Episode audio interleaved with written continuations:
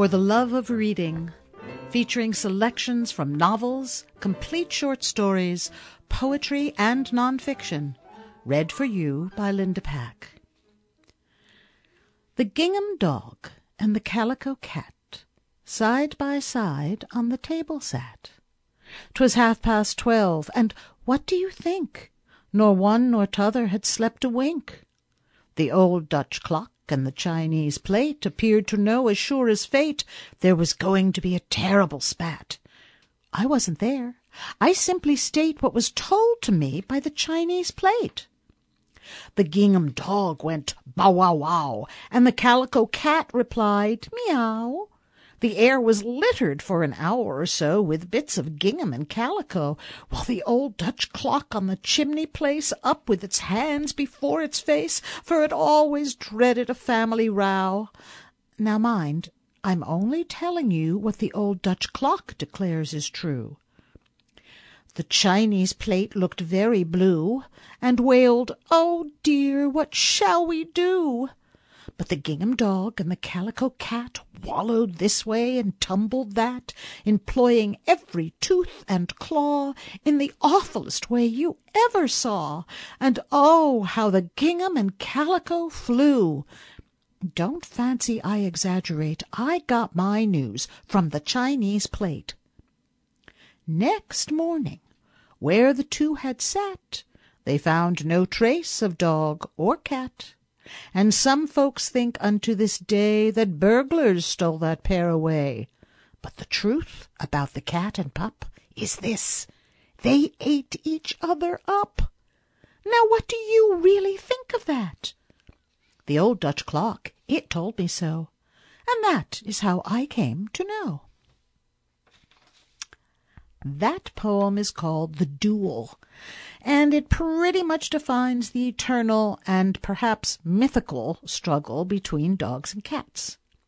So I'm going to read to you some great tales of cats and dogs, and perhaps we'll find out who wins. The Duel, that poem by Eugene Field, was written in 1894. Eugene Field was an American who lived in the Midwest, but he had in common with all of the authors in this program the very British Rudyard Kipling, Monsieur Théophile Gautier of France, and that peripatetic genius O. Henry, that they were all professional writers whose careers included poetry, journalism, short stories, plays, novels, and literary criticism. Each of these men was awesomely prolific and a master of style.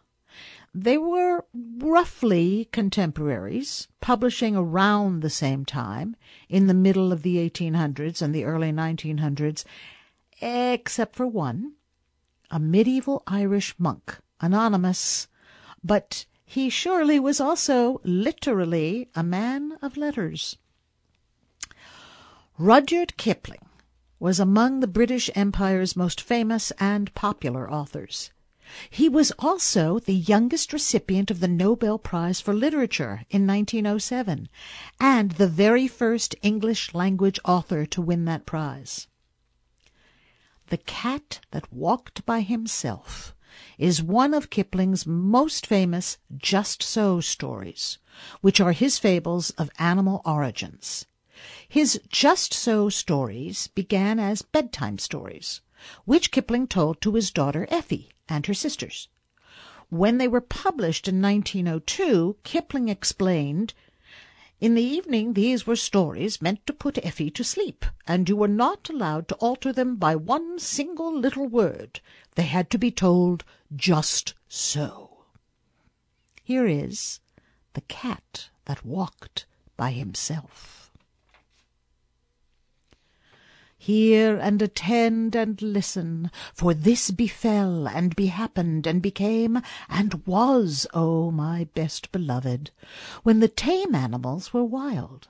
The dog was wild, and the horse was wild, and the cow was wild, and the sheep was wild, and the pig was wild, as wild as wild could be, and they walked in the wet wild woods by their wild lones.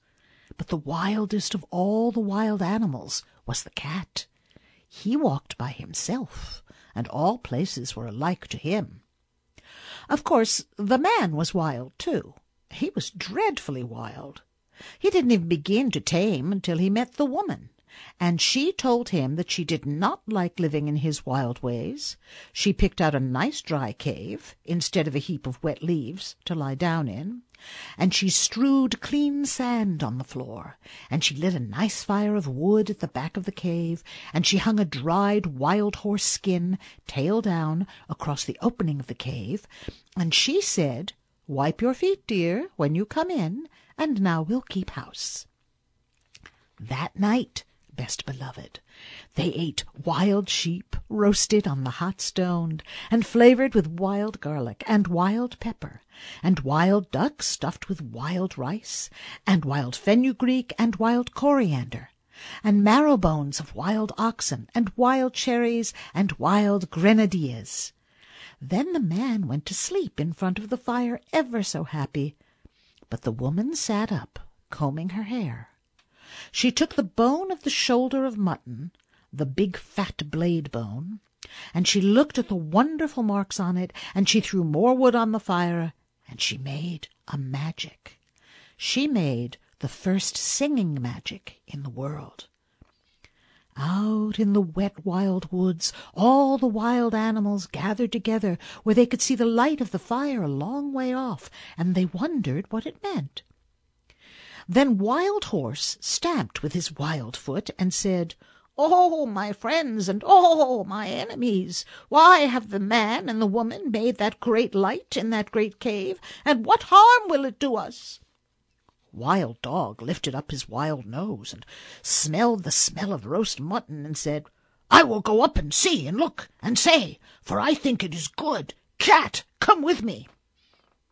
Nanny, said the cat. I am the cat who walks by himself, and all places are alike to me. I will not come. Then we can never be friends again, said Wild Dog, and he trotted off to the cave. But when he had gone a little way, the cat said to himself, All places are alike to me. Why should I not too go and see, and look and come away at my own liking? So he slipped after Wild Dog softly, very softly, and hid himself where he could hear everything. When Wild Dog reached the mouth of the cave, he lifted up the dried horse skin with his nose and sniffed the beautiful smell of roast mutton, and the woman, looking at the blade bone, and laughed and said, Here comes the first. Wild thing out of the wild woods, what do you want? Wild Dog said, "Oh, my enemy and wife of my enemy, what is that that smells so good in the wild woods?" Then the woman picked up a roasted mutton bone and threw it to Wild Dog and said, "Wild thing out of the wild woods, taste and try." Wild Dog gnawed the bone, and it was more delicious than anything he had ever tasted, and he said. Oh, my enemy and wife of my enemy, give me another. The woman said, Wild thing out of the wild woods, help my man to hunt through the day and guard this cave at night, and I will give you as many roast bones as you need. Ah, said the cat, listening, this is a very wise woman, but she is not so wise as I am. Wild Dog crawled into the cave and laid his head on the woman's lap and said, Oh, my friend and wife of my friend, I will help your man to hunt through the day, and at night I will guard your cave. Ah, said the cat, listening, that is a very foolish dog. And he went back through the wet wild woods, waving his wild tail, and walking by his wild lone but he never told anybody. When the man waked up, he said, What is Wild Dog doing here? And the woman said, His name is not Wild Dog any more, but First Friend, because he will be our friend for always and always and always. Take him with you when you go hunting. Next night the woman cut great green armfuls of fresh grass from the water meadows and dried it before the fire, so that it smelt like new mown hay, and she sat at the mouth of the cave and plaited a halter out of horsehide, and she looked at the shoulder of mutton bone, at the big broad blade bone, and she made a magic. She made the second singing magic in the world. Out in the Wild Woods all the wild animals wondered what had happened to Wild Dog, and at last Wild Horse stamped his, with his foot and said, I will go and see why Wild Dog has not returned. Cat, come with me. Nanny, said the cat, I am the cat who walks by himself, and all places are alike to me. I will not come. But all the same he followed Wild Horse softly, very softly, and hid himself where he could hear everything. When the woman heard Wild Horse tripping and stumbling on his long mane, she laughed and said, Here comes the second. Wild thing out of the wild woods, what do you want? Wild Horse said, Oh, enemy and wife of my enemy, where is Wild Dog? The woman laughed and picked up the blade bone and looked at it and said, Wild thing out of the wild woods, you did not come here for a Wild Dog, but for the sake of this good grass. And Wild Horse, tripping and stumbling on his long mane, said, That is true. Give it me to eat. The woman said, Wild thing out of the wild woods, bend your wild head, and where would I give you? and you shall eat the wonderful grass three times a day. Ah, said the cat, listening, this is a clever woman, but she is not so clever as I am. Wild Horse bent his wild head, and the woman slipped the plaited hide halter over it, and Wild Horse breathed on the woman's feet and said, Oh, my mistress and wife of my master, I will be your servant for the sake of the wonderful grass. Ah, said the cat, listening, that is a very foolish horse. And he went back through the wet wild woods, waving his wild tail, and walking by his wild lone. But he never told anybody. When the man and the dog came back from hunting, the man said, What is Wild Horse doing here? And the woman said, His name is not Wild Horse any more, but the first servant, because he will carry us from place to place for always and always and always. Ride on his back when you go hunting. Next day, holding her wild head high, that her wild horns should not catch in the wild trees, Wild Cow came up to the cave, and the cat followed, and hid himself just the same as before. And everything happened just the same as before, and the cat said the same things as before, and when Wild Cow promised to give her milk to the woman every day in exchange for the wonderful grass, the cat went back through the wet wild woods waving his wild tail and walking by his wild lone just the same as before. But he never told anybody. And when the man and the horse and the dog came home from hunting and asked the same questions as before, the woman said, Her name is not Wild Cow any more, but the giver of good food. She will give us the warm white milk for always and always and always, and I will take care of her while you and the first friend and the first servant go hunting. Next day the cat waited to see if any other wild thing would go up to the cave, but no one moved in the wet wild woods, so the cat walked there by himself. And he saw the woman milking the cow, and he saw the light of the fire in the cave, and he smelt the smell of the warm white milk. Cat said, "O enemy and wife of my enemy, where did Wild Cow go?" The woman laughed and said, Wild thing out of the wild woods, go back to the woods again, for I have braided up my hair, and I've put away the magic blade bone, and we have no more need of either friends or servants in our cave. Cat said, I am not a friend, and I am not a servant. I am the cat who walks by himself, and I wish to come into your cave. Woman said, Then why did you not come with first friend on the first night? The cat grew very angry and said, Has Wild Dog taken me? Then the woman laughed and said, You are the cat who walks by himself, and all places are alike to you. You are neither a friend nor a servant. You have said it yourself. Go away and walk by yourself in all places alike.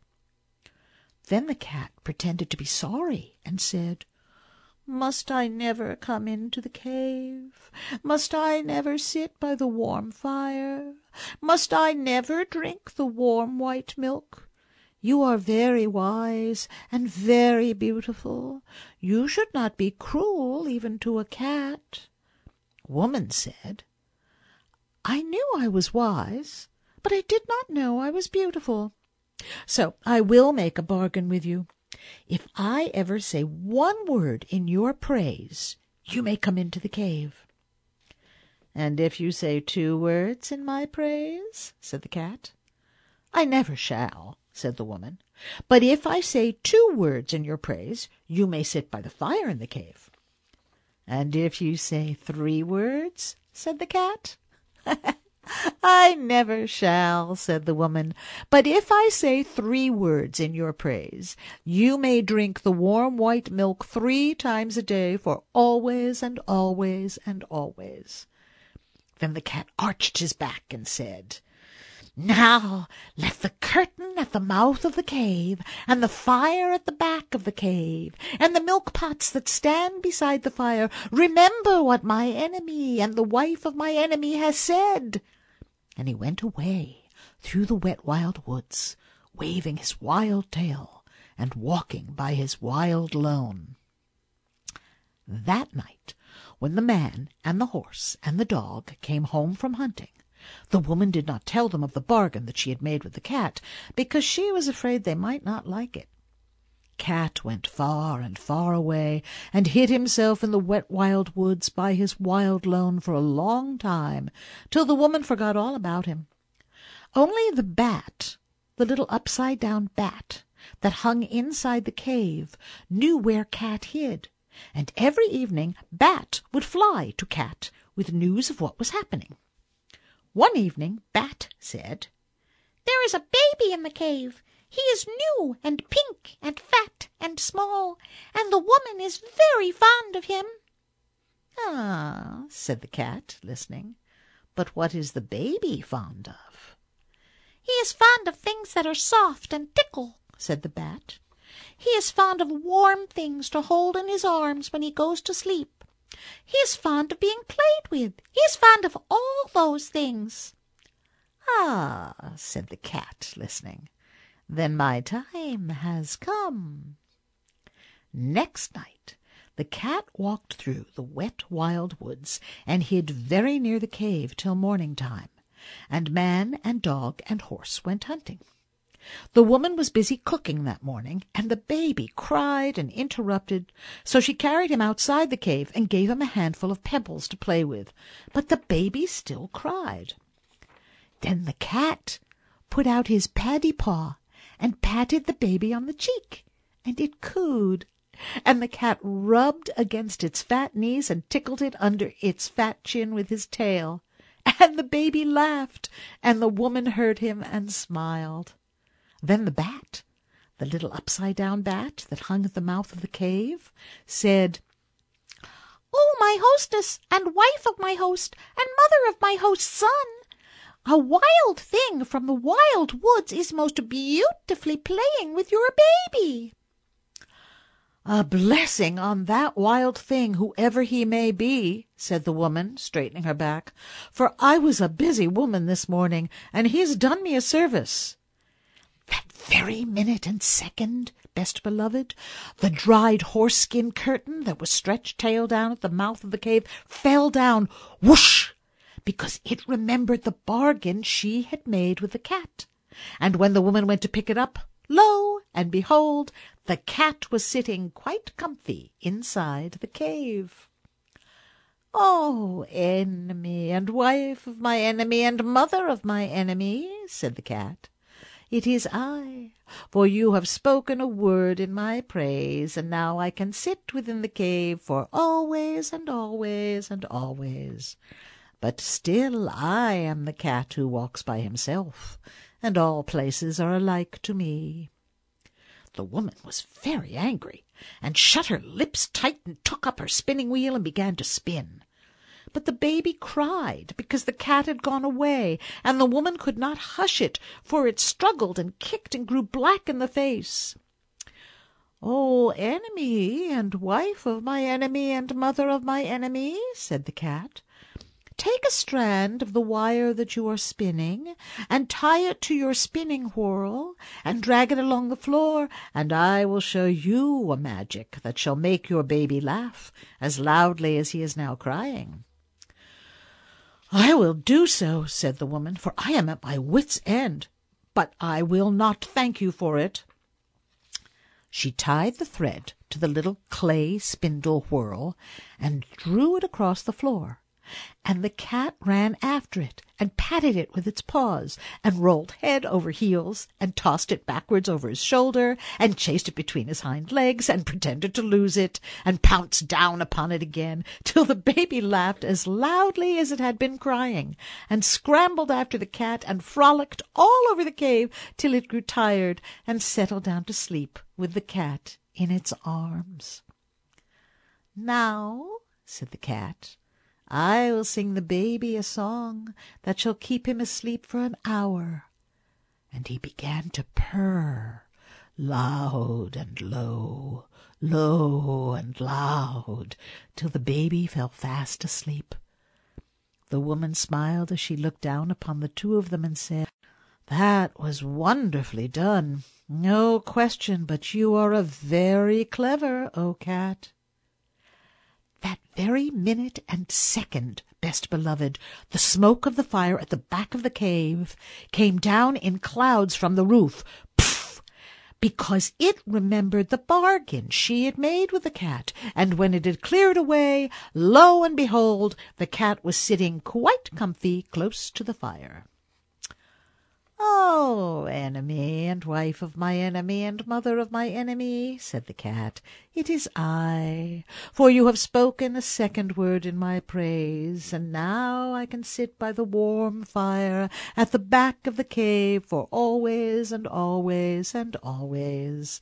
But still I am the cat who walks by himself, and all places are alike to me.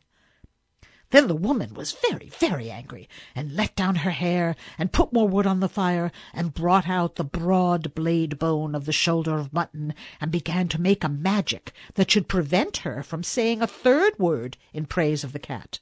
It was not a singing magic, best beloved, it was a still magic, and by and by the cave grew so still that a little wee wee mouse crept out of a corner and ran across the floor.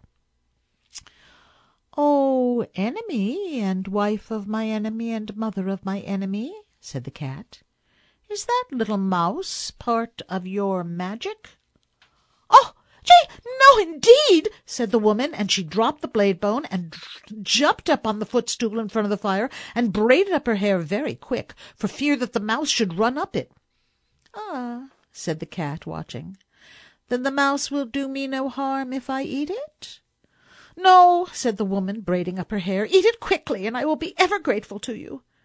The cat made one jump and caught the little mouse, and the woman said, A hundred thanks. Even the first friend is not quick enough to catch little mice as you have done. You must be very wise. That very moment and second, O best beloved, the milk pot that stood by the fire cracked in two pieces, because it remembered the bargain she had made with the cat, and when the woman jumped down from the footstool, lo and behold! the cat was lapping up the warm white milk that lay in one of the broken pieces.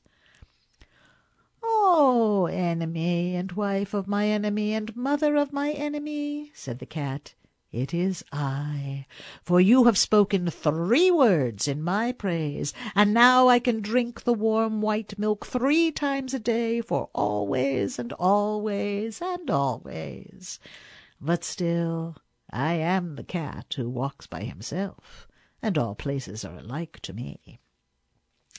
Then the woman laughed, and set the cat a bowl of the warm white milk, and said, "Oh, cat, you are as clever as a man. But remember that your bargain was not made with the man or the dog, and I do not know what they will do when they come home. What is it to me, said the cat, if I have my place in the cave by the fire and my warm white milk three times a day, I do not care what the man or dog will do. That evening, when the man and dog came into the cave, the woman told them the story of the bargain, while the cat sat by the fire and smiled. Then the man said, Yes, but he has not made a bargain with me, or with all proper men after me. Then he took off his two leather boots, and he took up his little stone axe. That makes three. And he fetched a piece of wood and a hatchet. That is five altogether. And he set them out in a row, and he said, Now we will make our bargain. If you do not catch mice when you are in the cave for always and always and always, I will throw these five things at you whenever I see you, and so shall all proper men do after me. Ah, said the woman, listening, this is a very clever cat, but he is not so clever as my man. The cat counted the five things, and they looked very knobby, and he said, I will catch mice when I am in the cave for always and always and always. But still I am the cat who walks by himself, and all places are alike to me. Not when I am near, said the man. If you had not said that last, I would have put all these things away for always and always and always. But I am now going to throw my two boots and my little stone axe that makes three, at you whenever I meet you, and so shall all proper men do after me. Then the dog said, Wait a minute. He has not made a bargain with me, or with all proper dogs after me. And he showed his teeth and said, If you are not kind to the baby while I am in the cave, for always and always and always, I will hunt you until I catch you, and when I catch you I will bite you, and so shall all proper dogs do after me. Ah, said the woman, listening, this is a very clever cat, but he is not so clever as the dog. The cat counted the dog's teeth, and they looked very pointed, and he said, I will be kind to the baby while I am in the cave, as long as he does not pull my tail too hard, for always and always and always. But I am still the cat that walks by himself, and all places are alike to me. Not when I am near, said the dog. If you had not said that last, I would have shut my mouth for always and always and always. But now I am going to hunt you up a tree whenever I meet you, and so shall all proper dogs do after me. Then the man threw his two boots and his little stone axe, that makes three, at the cat, and the cat ran out of the cave, and the dog chased him up a tree, and from that day to this, best beloved, Three proper men out of five will always throw things at a cat whenever they meet him, and all proper dogs will chase him up a tree. But the cat keeps his side of the bargain too. He will kill mice, and he will be kind to babies when he is in the house, just so long as they do not pull his tail too hard. But when he has done that, and between times, and when the moon gets up and night comes, he is the cat that walks by himself, and all places are alike to him. Then he goes out to the wet wild, or up the wet wild trees, or on the wet wild roofs, waving his wild tail, and walking by his wild lone. That was The Cat That Walked by Himself by Rudyard Kipling. Now here is a poem. The name of it is Pangur Bán, and it is a tender little poem that was written by an Irish monk in the ninth century. This monk at that time was in a Benedictine monastery on an island in the Rhine River. The poem that he wrote is inscribed in a volume of illustrated gospel called the Reichenau Primer, and it appears, the poem, randomly, amidst a transcript of St. Paul's epistles. It seems that the monk was distracted from his studying and copying by his white cat, which is what Pangur Bán translates to from the Old Irish. So although he was writing in Latin and reading in Latin, he wrote this poem in Old Irish. Observing his cat's labors, the monk was inspired to make up a little poem comparing his work to the cat's. If you want to see the original manuscript of the poem, it is preserved at St. Paul's Abbey in Austria. This abbey possesses one of the largest collections of art in Europe, as well as an extensive and important library of over 180,000 books and manuscripts from between the 5th and 18th centuries. This is Robin Flower's translation from the Old Irish of Pangur Bán. I and Pangur Bán, my cat, 'tis a like task we are at. Hunting mice is his delight, hunting words I sit all night. Better far than praise of men 'tis to sit with book and pen. Pangur bears me no ill will, he too plies his simple skill. 'Tis a merry task to see at our tasks how glad are we when at home we sit and find entertainment to our mind. Oftentimes a mouse will stray in the hero Pangur's way. Oftentimes my keen thought set takes a meaning in its net. Gainst the wall he sets his eye, full and fierce and sharp and sly. Gainst the wall of knowledge I all my little wisdom try. When a mouse darts from its den, Oh, how glad is Pangur then! Oh, what gladness do I prove When I solve the doubts I love! So in peace our tasks we ply, Pangur Bán, my cat, and I. In our arts we find our bliss, I have mine, and he has his. Practice every day has made Pangur perfect in his trade. I get wisdom day and night, turning darkness into light. Théophile Gautier, who lived from 1811 to 1872, mostly in Paris, took a few moments from what he called the burden of regular journalism and from writing plays and ballets and novels and poems and art criticism and tending the library of Princess Mathilde Bonaparte, a cousin of Napoleon III, to offer up the following praise of his pets. He called it my private menagerie. I must own that all my life I have been fond of animals in general and of cats in particular. My liking was rather for cats on account of their being more sedentary and fonder of the fireplace. Dynasties of felines, as numerous as the dynasties of Egyptian kings, succeeded each other in our home. Accident, flight, or death accounted for them in turns, but they were all beloved and regretted. But it is a sad thing that the life of these humble friends should not be proportionate to that of their masters. Madame Théophile, a red cat with a white breast, pink nose, and blue eyes, was so called because she lived with me on a footing of conjugal intimacy. She slept at the foot of my bed, snoozed on the arm of my chair while I was writing, came down to the garden, and accompanied me on my walks, sat at meals with me, and not infrequently appropriated the morsels on their way from my plate to my mouth. One day a friend of mine named Jack, who was going out of town for a few days, entrusted his parrot to me, with the request that I would take care of it during his absence. The bird feeling strange in my house, had climbed, helping himself with his beak, to the very top of his perch, and looking pretty well bewildered, rolled round his eyes.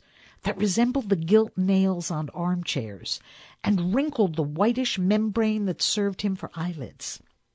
Madame Théophile had never seen a parrot, and she was evidently much puzzled by the strange bird.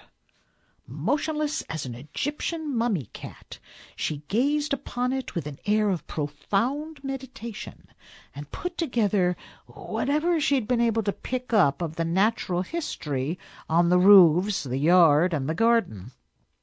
Her thoughts were reflected in her shifting glance, and I was able to read in it the result of her examination. It is unmistakably a chicken. Having reached this conclusion, she sprang from the table on which she had posted herself to make her investigations, and crouched down in one corner of the room, flat on her stomach, her elbows out, her head low, her muscular backbone on the stretch, like a black panther watching gazelles on their way to the drinking place. The parrot followed her movements with feverish anxiety, fluffing out its feathers, rattling its chain, lifting its foot, and moving its claws, and sharpening its beak to the edge of the seed box. Its instinct warned it that an enemy was preparing to attack.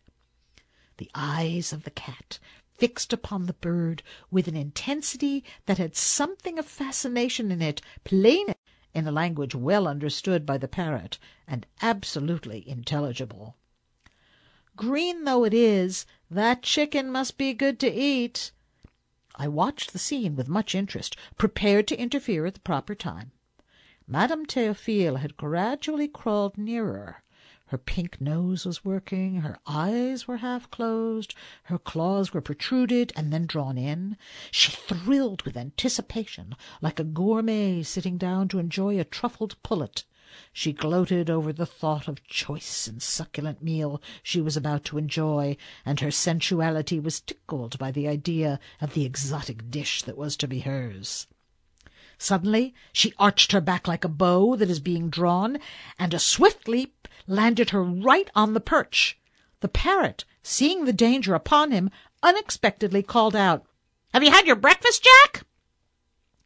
The words filled the cat with an undescribable terror. She leapt back. The blast of a trumpet, uh, the smash of a pile of crockery, or a pistol shot fired by her ear would not have dismayed the feline to such an extent. All her ornithological notions were upset.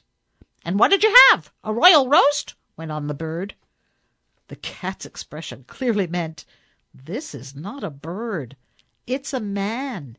It speaks."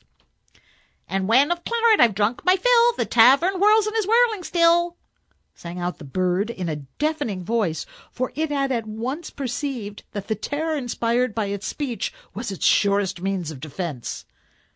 The cat looked at me questioningly and my reply proving unsatisfactory, she sneaked under the bed and refused to come out for the rest of the day. Those of my readers who have not been in the habit of having animals to keep them company will no doubt think I am attributing intentions to the bird and the quadruped, but as a matter of fact I have merely translated their thoughts into human speech. The next day Madame Théophile, having somewhat overcome her fright, made another attempt, and was routed in the same fashion. That was enough for her, and henceforth she remained convinced that the bird was a man. My liking for dogs, however, manifested itself in me at an age when I was as yet ignorant of the alphabet. The earliest remembrance that I have goes back to the time of my arrival in Paris. I was then three years old. Homesickness of a violence that no one would credit a child with being capable fell upon me. What I regretted most was a poodle dog named Cagnotte, whom it had been impossible to bring with us. His absence told on me to such an extent that one morning, having first chucked out of the window my little tin soldiers and my German village with its painted houses and my bright red fiddle, Josephine, my nurse, had the happy thought to tell me that Cagnotte, tired of waiting for us, was coming that very day by the stage-coach. I kept asking every fifteen minutes whether Cagnotte had not yet come.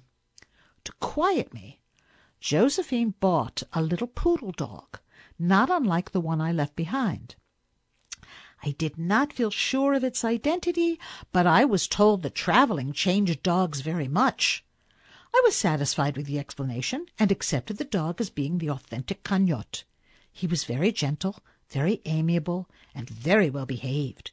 He would lick my cheeks, and indeed his tongue was not above licking also the slices of bread and butter cut for my afternoon tea. We lived on the best of terms with each other. After a short while, however, the supposed Cagnotte became sad, troubled, and his movements lost their freedom. He found it difficult to curl himself up, lost his jolly agility, breathed hard, and could not eat. One day while caressing him I felt a seam that ran down his stomach, which was much swelled and very tight. I called my nurse. She came, took a pair of scissors, cut a thread, and freed Cagnotte from a sort of overcoat made of curled lambskin, in which he had been tricked out by the dealers to make him look like a poodle. He'd grown fat, and that garment had been choking him. Once rid of this carapace, he appeared in all the ugliness of a street cur, a mongrel. He wagged his ears, stretched his limbs, and started romping joyously around the room, caring nothing about being ugly, so long as he was comfortable. His appetite returned, and he made up by his moral qualities for his lack of beauty. That was from Théophile Gautier's My Private Menagerie. O. Henry wrote more than six hundred short stories. One of his collections, which was published in 1906, is titled The Four Million. The title is a reference to the Gilded Age claim that there were only 400 people in New York City who really mattered. O. Henry responded to that famous piece of snobbery in his preface to The Four Million, thusly. Not very long ago, someone invented the assertion that there were only 400 people in New York City who were really worth noticing. But a wiser man has arisen, the census taker, and his larger estimate of human interest has been preferred in marking out the field of these little stories of the four million. From that collection, here is Memoirs of a Yellow Dog, where O. Henry extends his human interest to include our canine companions. Well, I don't suppose it'll knock any of you people off your perch to read a contribution from an animal. Mr. Kipling and a good many others have demonstrated the fact that animals can express themselves in remunerative English, and no magazine goes to press nowadays without an animal story in it. But you needn't look for any stuck-up literature in my piece, such as uh, Bearoo the Bear and Snakeoo the Snake and Tammanoo the Tiger in Jungle Books.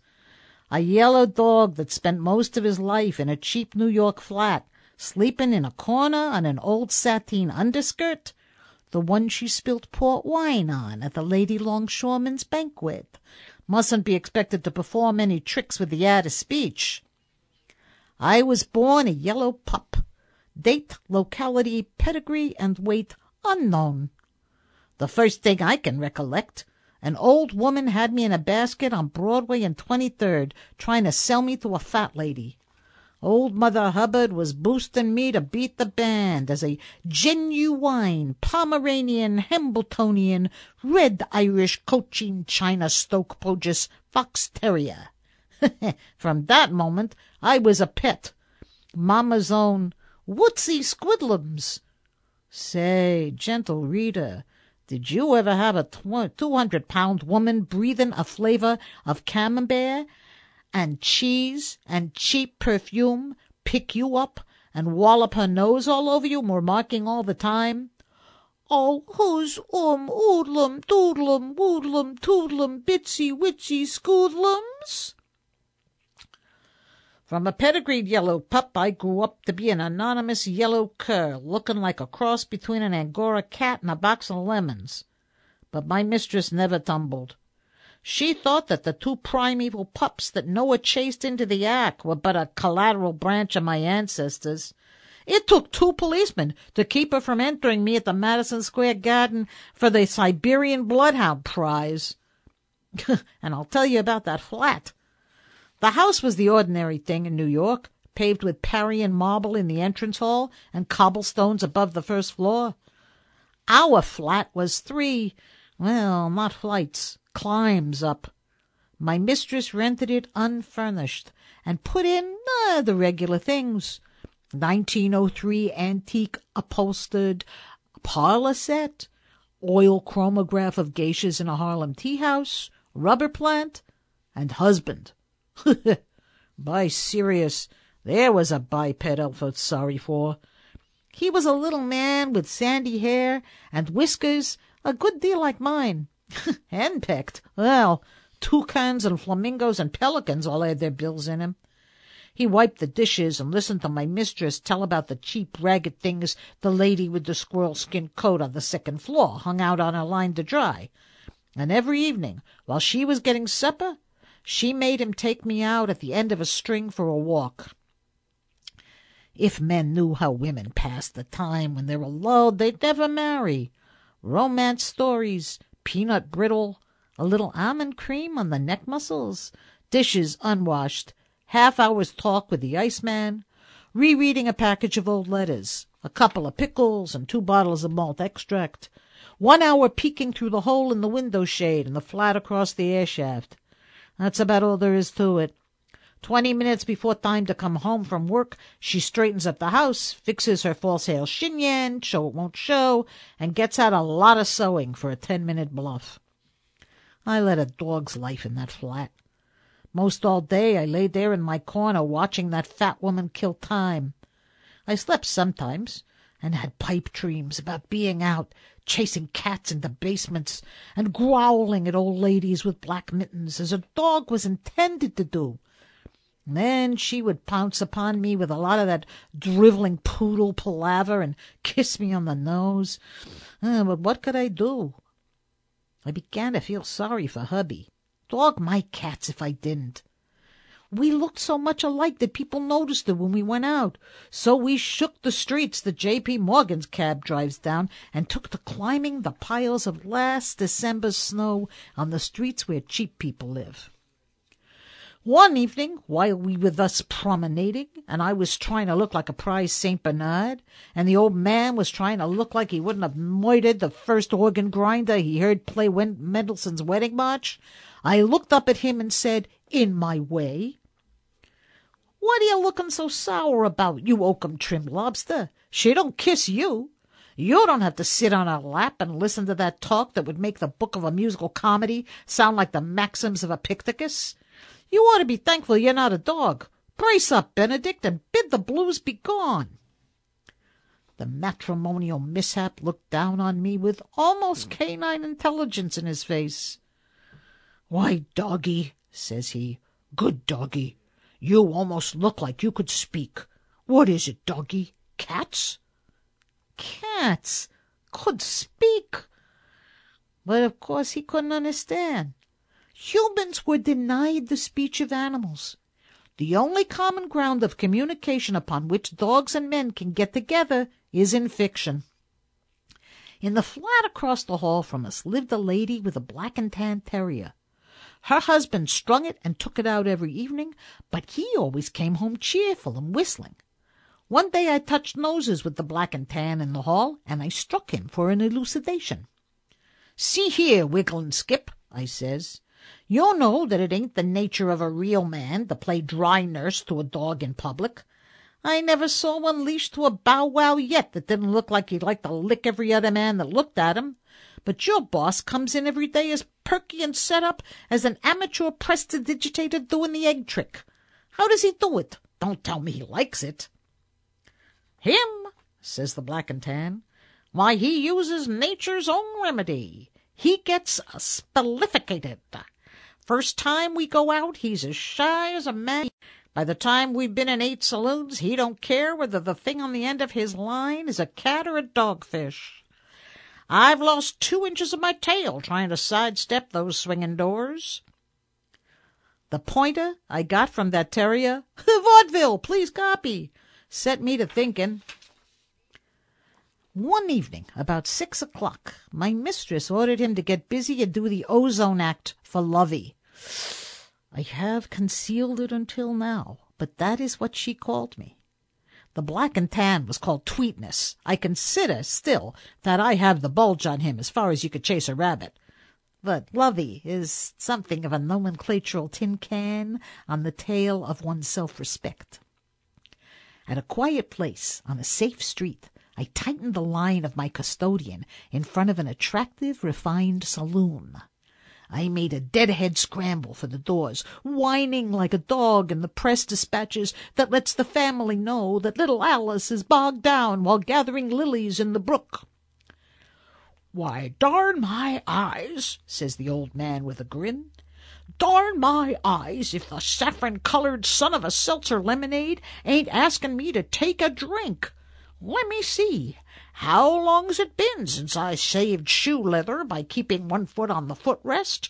I believe I'll. I knew I had him.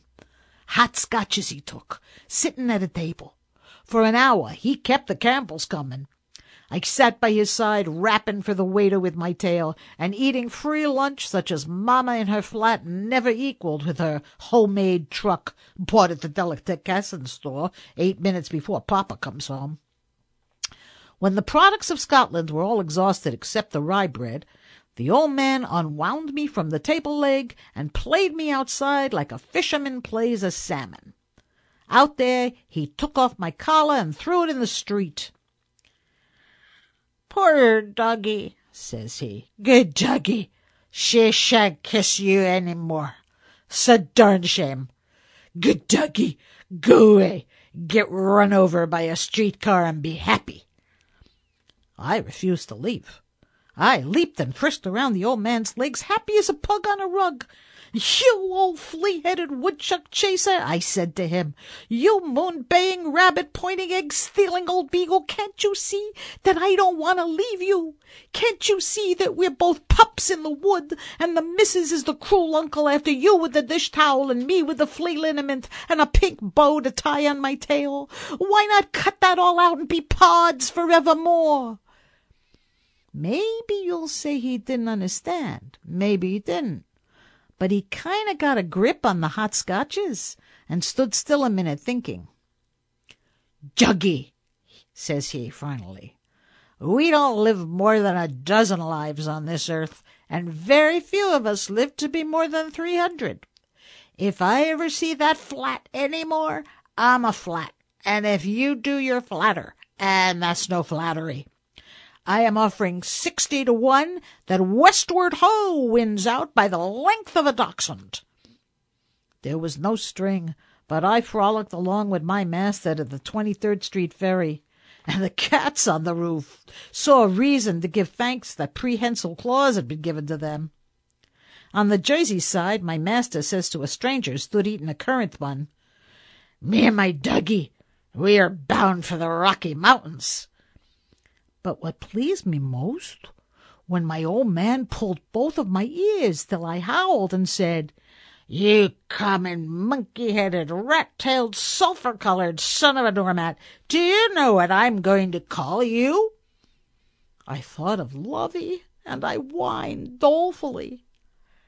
I'm going to call you Pete, says my master. And if I'd had five tails, I couldn't have done enough wagging to do justice to the occasion. That was Memoirs of a Yellow Dog, a short story by O. Henry. So, between cats and dogs, who wins? Well, clearly, whoever you love most. And that is all for this edition of For the Love of Reading Tales of Cats and Dogs.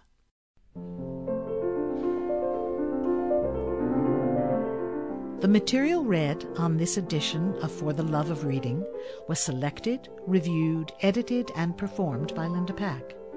The program was engineered by Alicia Bales. This program is archived and available for online listening at kzyx.org. And at lindapack.net, you will find podcast and audio links to all of the shows aired on For the Love of Reading. If you enjoyed this podcast, you can go to kzyx.org to find more shows and content like this one. While there, you can stream us live or check out our jukebox. And if you like what you hear, consider donating by clicking the red donate button in the upper right corner. We are Mendocino County Public Broadcasting, listener supported community radio. KZYX Philo 90.7 FM, KZYZ and Ukiah 91.5 FM, and Fort Bragg at 88.1 FM. Thanks for listening. Crying here.